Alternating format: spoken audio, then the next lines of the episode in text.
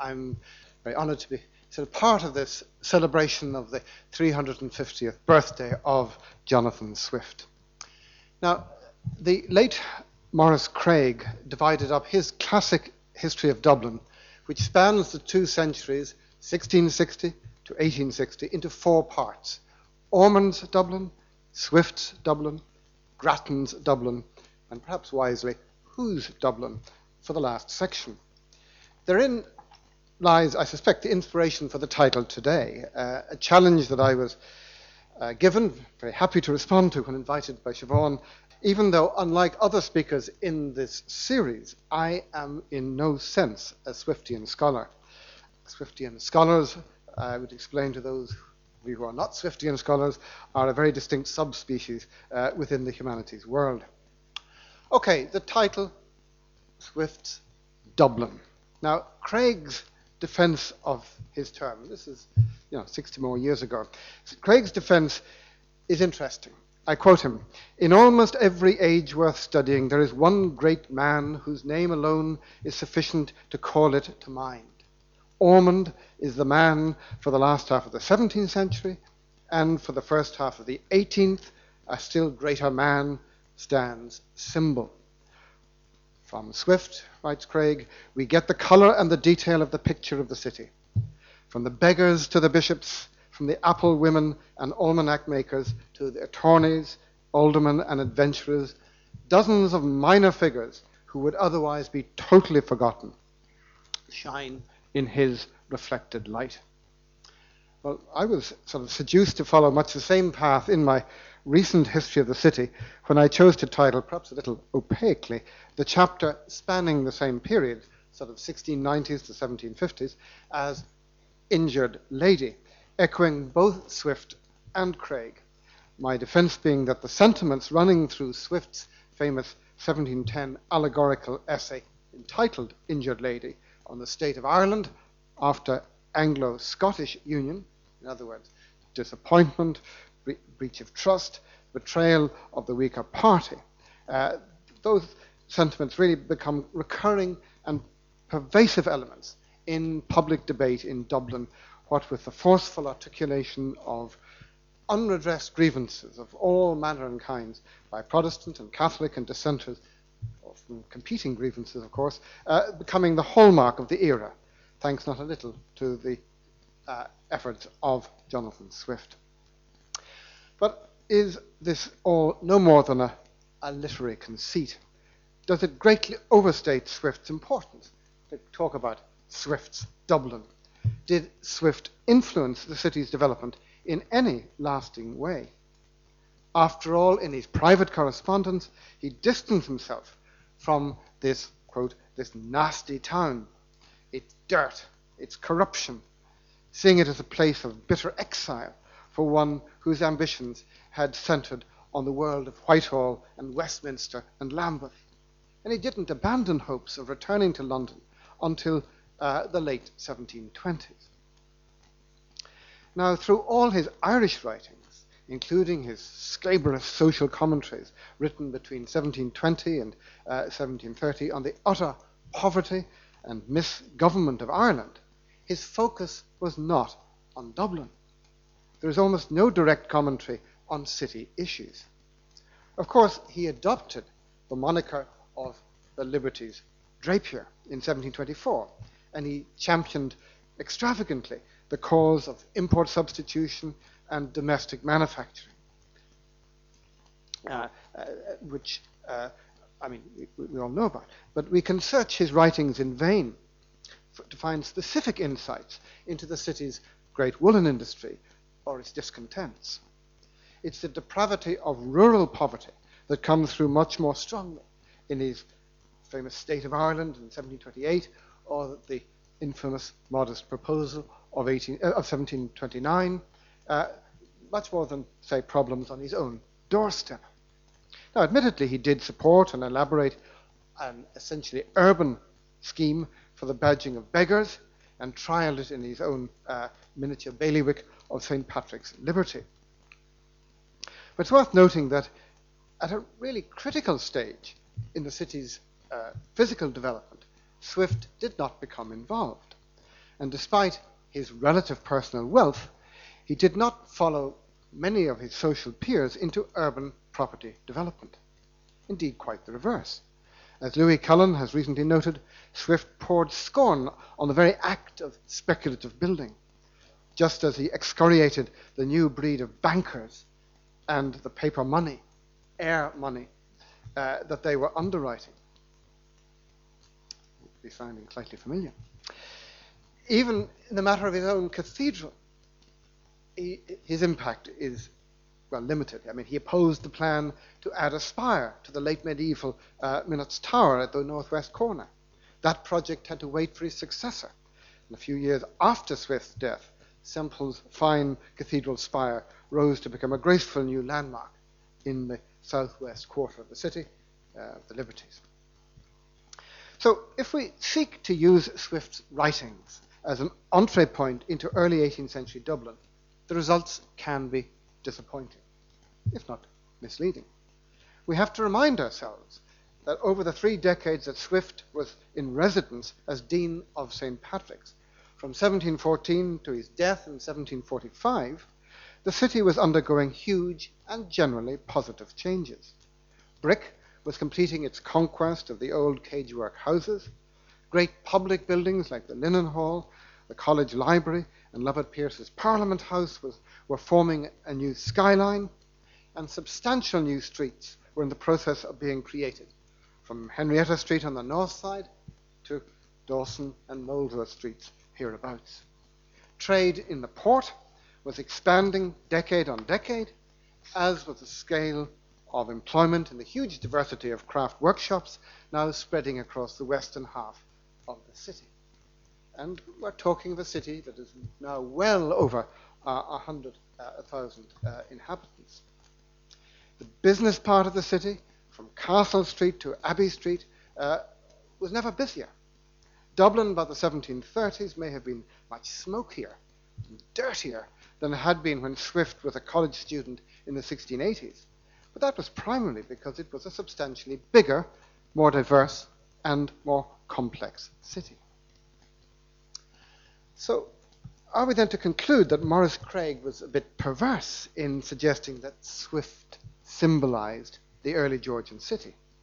Swift, the bachelor denizen of the deanery, extravagant champion of the Church of Ireland against all other sects and churches, the scourge of bankers, parliamentarians, and the, and the degraded poor uh, in his midst? Are we just dazzled by his celebrity? Not least by the fact that here was a returned emigre who, from his library in Dublin, achieved almost instant international acclaim with the publication of Gulliver's Travels in 1725 and who stayed on in Dublin, more or less, after that event.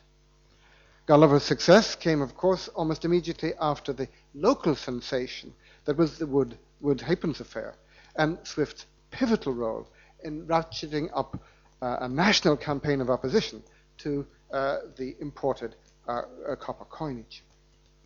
Indeed, there is a textual link between Gulliver and the Drapier, the curious story of Lindalino, the rebellious city that Swift introduced into the narrative in part three of Gulliver's Travels, where, it's, where the Lindalino citizenry successfully deployed what we might call ingenious asymmetrical tactics of war against their tyran- tyrannous overlords, the inhabitants of the flying island of Laputa.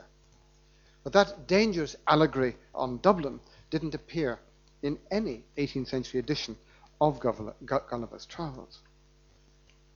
Okay, I think we can stop. We can, let's say, we can agree that given the extraordinary literary impact of the Drapier at home and of Gulliver's Travels abroad, it would be perverse to play down Swift in any panorama of 18th century Dublin. But I think we can do better than that. I think we can make a substantially stronger case uh, in support of Maurice Craig as to Swift's fundamental importance in Dublin history. It's not just those great canonical works that make him important for us. But staying with print, the wider impact that Swift had on the world of print, I think, is a good starting point. Ian McBride has argued that we shouldn't exaggerate the singularity of Dublin pamphlet publications in the 1720s, in Swift's great decade. Whether the 40 or so titles relating to Wood's Halfpence or the several dozen other essays debating the wider social uh, conditions of the country. For he has reminded us that the, the pamphlet, as the primary weapon in public controversy, had arrived in Ireland, you know, 20 more years before the turn of the century, and was evident in religious and party arguments in the intervening period.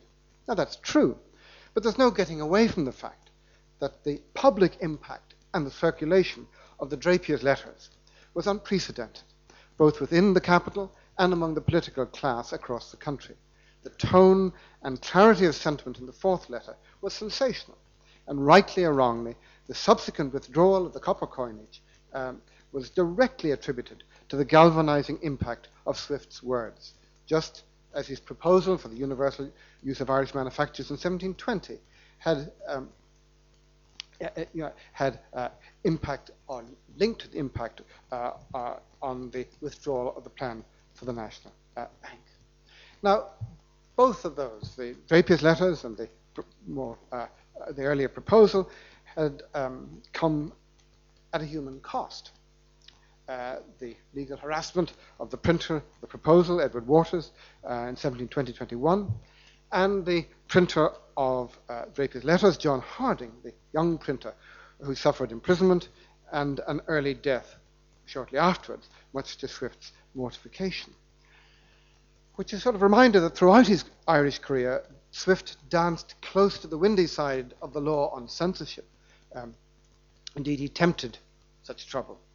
But the cumulative effect was to blunt, not to eliminate, but to blunt the power of the Irish Parliament to overawe opposition presses.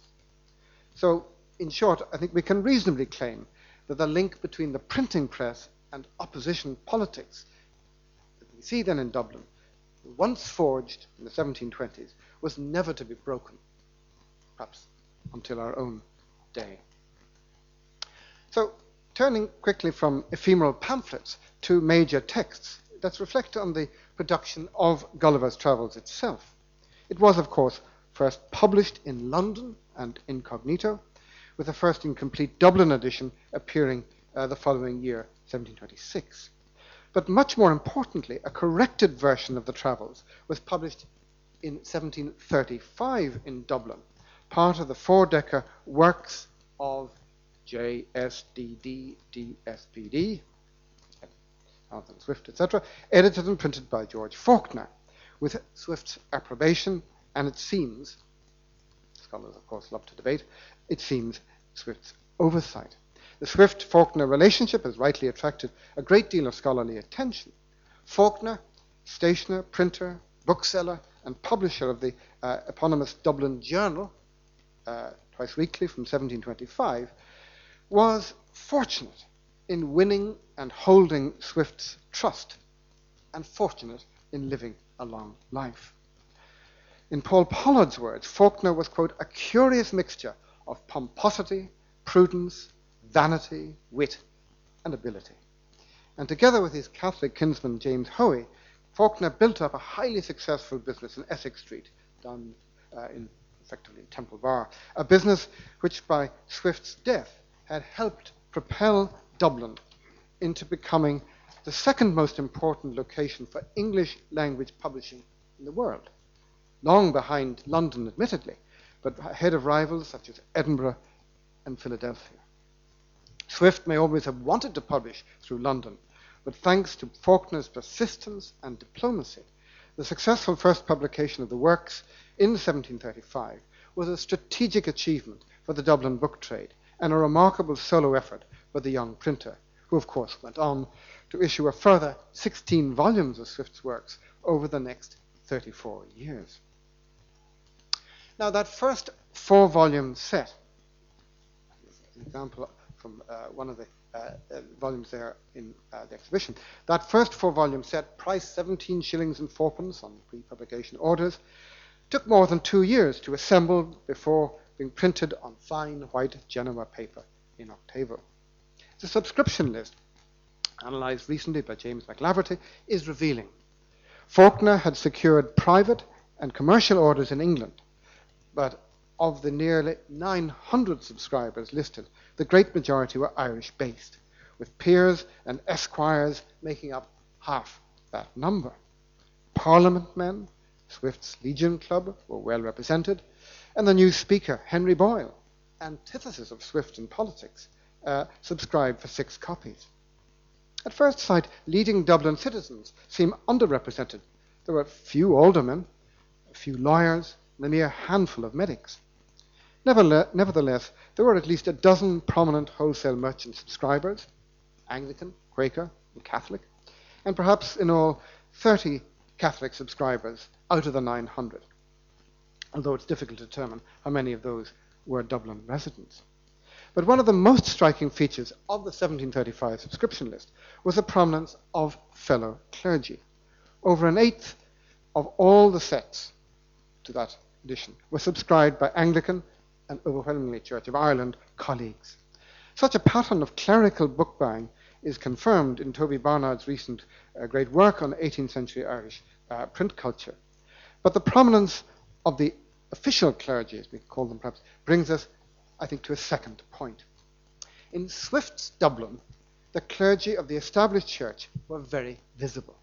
Indeed, the church itself had recently become far more prominent uh, thanks to the energetic building program of, Archbishop, of Archbishop William King between 1703 and 1729, during which time new parishes were carved out of old ones in the city, and 17 churches were built or rebuilt across his diocese. You might say a performance that even John Charles McQuaid might have been proud of. Well, of course, the Dublin of William King was a substantially Protestant town, perhaps more so at the moment when Swift returned in 1714 than at any other time before or after. At that stage, well over half the heads of household, whatever about the servants, were Protestant. Most of these were Irish born, although Huguenot immigrants, growing since the 1670s, may have reached a peak of about 3,600 by 1720, constituting therefore about 5% of the city's uh, population, or city heads of household anyway. And some of those Huguenots conformed to the rites of the Church of Ireland, most not and perhaps more than at any time before us, since senior figures in the Church of Ireland, the Anglican Church of Ireland, were at the very centre of Irish politics. Whether as archbishops acting as deputy governors in the places of Lord Lieutenants, absent when parliaments were not in session, or lesser bishops as members of the Irish House of Lords, or parish clergy overseeing local government in the form of parish vestries. In Swift's Dublin, the 18 city parishes had very extensive civic responsibilities charge of the night watch system, fire prevention, street and sidewalk maintenance, care of paupers, and of abandoned infants. The Anglican run civil parish had therefore, on paper at least, huge powers to shape life on the street. Now, during Anne's reign, before 1714, during Anne's reign, the, the higher clergy of the Church of Ireland had become deeply politicised and profoundly affected by English party divisions as Whig and Tory battles spread to Ireland. The status of the established church vis a vis dissenting Protestantism had emerged as one of the great ideological battlegrounds. Swift was in the eye of the storm in London in the heady years between 1710 and 1713, the most articulate defender of the exclusive Tory position on the Anglican Church. Then dropped, of course, by his patrons witnessing the collapse of the Tories with Anne's death and retreating to Dublin, where, despite the Hanoverian succession in 1714, the strongly Tory heads, uh, uh, strongly Tory bench of bishops uh, here remained in office, but of course deeply out of favour with the new Hanoverian Whig regime in Dublin Castle. The Tory bishops remained vocal in the Irish House of Lords, and over the next decade they found themselves increasingly at one with moderate Irish Whig bishops, notably, notably William King and Edward Synge the elder. The catalyst for that convergence was their common opposition to Westminster attempts uh, to curry favour with dissenting Protestants and uh, repeal the Irish Test Act of 1704 that had imposed a variety of legal restrictions on Presbyterians, Quakers, and Baptists. And then, after that, uh, uh, further cause of resentment in Dublin was uh, the, the Westminster's moves to declare the Irish Parliament, Lords and Commons, subservient to that of Great Britain. And that, of course, became the Westminster Declaratory Act of 1720. Now, it's not the politics, but the arguments that I'm touching on here. The framing of those arguments against this interpretation of the Kingdom of Ireland's dependency was the work of many. But it is striking that it was the clergy, notably William King in the House of Lords and Swift on the printed page, who materially developed that, what's been called patriot culture of complaint, that sense of grievance and of constitutional slavery of Ireland to Great Britain, which becomes the political discourse we can call Hibernian patriotism, elaborated, elaborated later by Charles Lucas and Henry Flood, Hussey Burgh and Henry Grattan over the next 60 years. Thus, at a particular moment, the late 1710s and early 1720s, it was the bitter clerical resentment of the emasculation of the bishop dominated Irish House of Lords, and then the growing crown practice in London of filling Irish episcopal vacancies with obscure English appointees.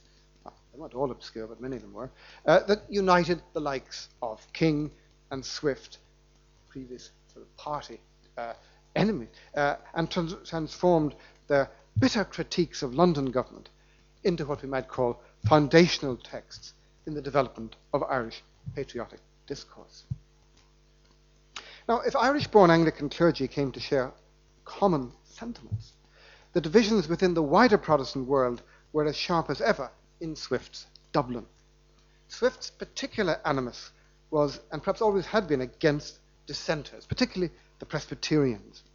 And his opposition to any concessions to the Presbyterian lobby was unusually strong, although, unlike the case in England, there were very few Irish Whigs actually willing to make such concessions. The Anglican fear of the advancing power of dissent here, and inextricably linked to that, the fear of insidious Scottish influence, was commonplace from the early years of the century. But a new element in that hostility was the growing financial power of Presbyterian, Baptist, and Quaker families in Dublin, many of them involved in the new linen industry, and most with strong family links in Ulster. The city was developing as the commercial and financial hub for what was principally a northern rural manufacture. Indeed, linen became probably the strongest pillar in Dublin's commercial growth during Swift's lifetime. The fact that all the private banks, some of them linked to linen, uh, operating in the 1720s were in the hands of dissenters goes some way to explaining Swift's visceral dislike of bankers and all that they stood for. Although, as research on Swift's personal finances, now being completed by Brendan Twomey, shows, Swift was himself adept in the dark arts of borrowing and lending money privately, and shrewd in his decisions. And some of those close to him benefited by the very scheme, the South Sea bubble, uh, that he, more than any other writer, had extravagantly uh, ridiculed. And another irony several private bankers, uh, Joseph Fade, James Latouche, Theobald Dillon, a Quaker, conformist Huguenot, and a Catholic, uh, three private bankers were amongst those appearing on Faulkner's long subscription list uh, for Swift's works in 1735. Now, another insight into this divided Dublin Protestant world was a parallel existence of, well, at least two informal learned networks uh, in the 1720s. Uh, one centered on Swift himself, one on uh, Lord Molesworth, both of which are well documented. Old Molesworth had, had a rather maverick political career in English politics before returning to Swords in 1719 after which he championed at different times Catholic architects, Presbyterian divines, and local free thinkers. Um, several in his clerical, uh, several in his uh, uh, circle began the Dublin Weekly Journal, which was very different to George Faulkner's humdrum newspaper. Uh, the weekly journal included short philosophical essays, and indeed has some claim to be the city's first literary periodical. One of those publishing there was a young Presbyterian minister from the north, Francis Hutcheson. His seminal philosophical work, An Inquiry into the Original of Our Ideas of, of uh, Beauty and Virtue, 1725, was composed while he was in Dublin and enjoying uh, Molesworth patronage. Hutcheson's essentially optimistic reading of human nature and his belief in the innate qualities of altruism and public virtue, were, that these were universal and waiting to be drawn out by education, stood in striking contrast to the Dean's morbid view of humanity and indeed of his scholastic theology. Coincidentally, Swift was completing Gulliver at the same time as Hutcheson's text was being prepared for the printer. Swift may have admired Molesworth's economic writings, but as James Woolley reminded us in a recent lecture in this room, um, Swift's own circle of friends was also very eclectic. No earnest young Scottish divines, certainly, like Hutcheson, but the Sheridans, the Delanys, Mar- Mary Barber, Constantia Grierson, William Dunkin, the Pilkingtons, a diverse lot, but united by the worlds of literature, verse, wordplay, and certainly conversation. Okay, Swift's Little Liberty I referred to a few minutes ago. The Little Liberty around the cathedral, the area that was his kind of manor attached uh, to his office, uh, lay between old, well-to-do streets to the east towards St Stephen's Green and the Earl of Meath's much larger liberty to the west. A variety of retail markets and shambles, butcher shambles, dominated the thronged streets close to the cathedral itself. The Meath liberty, since its rapid development in the Restoration era, had been dominated by textile workshops, tallow chandling, and a variety of other processes that required an abundance of water. English, Dutch, and Huguenot master craftsmen and clothiers had been involved since the 1660s in a variety of cloth enterprises there, based in wool, silk, and linen. And the weavers were generally independent operatives working in their own premises but dependent on commissions from neighbourhood drapers and shopkeepers in High Street and Meath Street. Now, the history of this cluster of workshop industries is hard to reconstruct and has not been written. It's clear that employment over the long run was probably growing unsteadily from uh, the 1660s up to the 1730s. We're talking here about several thousand households. Uh, but that the I think the experience was that the woolen and silk weavers and their families were always prone to sharp falls of income, given that they were working almost exclusively for an unsteady home market. Nevertheless, there were runs of very prosperous years, and the weaver's culture was touched by books and by a precocious interest in the wider world. The majority of the workshops at the beginning of the century were Protestant, but um, certainly not necessarily Anglican. And in the first half of the 18th century, there was no Catholic place of worship in the Liberties. However, that was, I think, primarily a reflection of the Earl of Meath's uh, estate policy, not the actual absence of Catholics. In, the, uh, in, in, Swift's era, Quaker businesses stand out in places like uh, Meath Street. But in a notable hint of changing times, uh, the Quaker Meeting House in Ash Street, just a block outside the Liberties to the east, was acquired by the Carmelites uh, in the late 1720s. The most strongly Catholic streets of Dublin in Swift's time uh, were a, a, a, few yards away, uh, from Francis Street north across High Street uh, down to Cook Street and close to the river. Yet we know that Tadhg Ó Neachtain, the schoolmaster, scribe, and organizer of Irish language activity in Swift's Dublin, did live in the Meath Liberties, just west of Meath Street, uh, it seems, for all his, his married life.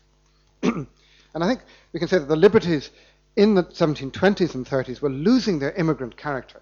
And by the 1740s, uh, it seems that it was at least some of the Liberties parishes, like uh, St. Nicholas without and St. Luke, that were among the first to show signs of trouble when food prices soared and when beggars flowed into the city. Just to the west of the Liberties, and beyond the city basin, out beside the main road from the south, uh, uh, was Dublin's first workhouse. It had been built shortly after 1700 in James Street and at considerable expense. But even by the standards of the era, that workhouse was very poorly managed, saddled with over 70 governors, of whom Swift was indeed one. The workhouse had little enough impact in its early years and seems to have been quite overwhelmed by the soaring levels of rural vagrancy entering the city in various bad seasons of the 1720s. However, an even more pressing problem, the swollen number of newborn infants being abandoned in city parishes, prompted legislation of 1730 that in effect forced the workhouse to become primarily a foundling hospital, which function it performed with, we can say, devastating ill effects for the rest of the century. But the waves of sickly rural beggars who in the bad years swarmed the, th- the city's thoroughfares once or twice every decade, especially following severe harvest failures, remained a constant fear uh, for the well to do. The scale of the problem seems to become greater than ever in the hard years uh, uh, around 1720-21, but more devastatingly so after the harvest failures between 1726 and 1728. That, of course, is what stirred a variety of political actors into print, not just Swift, and the purposefully shocking modest proposal which you have there.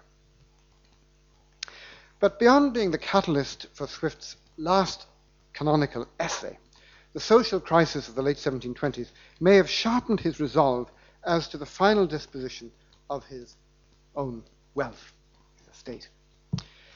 He had ex officio involvement in a, a variety of public bodies in the city, but it was as a trustee of Richard Steevens' bequest to the city that he may have learnt most, for he was involved from 1721 in the plan for what became the first public hospital in the city and he witnessed, I assume he witnessed, the value of keeping control of a great philanthropic project in a small number of disinterested hands. For a decade or more, he was involved in the purchase of the site and the commissioning of the architect Thomas Burgh. And Swift's Stella, Esther Johnson, dying in 1728, endowed uh, the project further. The hospital opened in 1733, uh, by which time Swift had resolved on his own charitable project, an asylum for the insane, or in the words of his friend John Barber, which I prefer, an hospital for the unhappy. First, he was going to entrust this to the corporation until the whiff of Presbyterian dissent in the council chamber was getting too strong for him. That was over. Then it was to be annexed to Dr. Steevens, uh, to the hospital project. And, uh, and as things eventually turned out, more by accident than design, it was handled, that is his great project after his uh, death, was to be handled by a small standalone trust, albeit uh, to build beside uh, the Dr. Steevens Hospital site. Um, and its funding was very close to the funding uh, behind the uh, Steevens uh, bequest. It's very interesting to compare them and to see the, the links between the two uh, projects, one of which, as I say, completed uh, in 1733, uh, Swift's bequest only leading to the admission of patients in 21 years later in 1756. Together with Mercer's Hospital, with which Swift was also involved, and the Hospital for Incurables, and the lying in, the maternity hospital, we know as Rotunda, established the year before Swift's death. These foundations formed a remarkable cluster of city institutions, the support of which was taken to be a religious obligation in the Anglican tradition. The almost complete absence of municipal initiative in the provision of civic welfare during what was an era of unprecedented urban growth, coupled with the disastrous history of the city workhouse, left the field open for essentially philanthropic initiative. And it's no coincidence that so many of the modern voluntary hospitals of Dublin emerged during Swift's lifetime. and were indeed in large measure associated with Swift and or his friends. So we might say this savage, savage indignation left an unambiguously positive legacy in this sphere, at least. Thank you.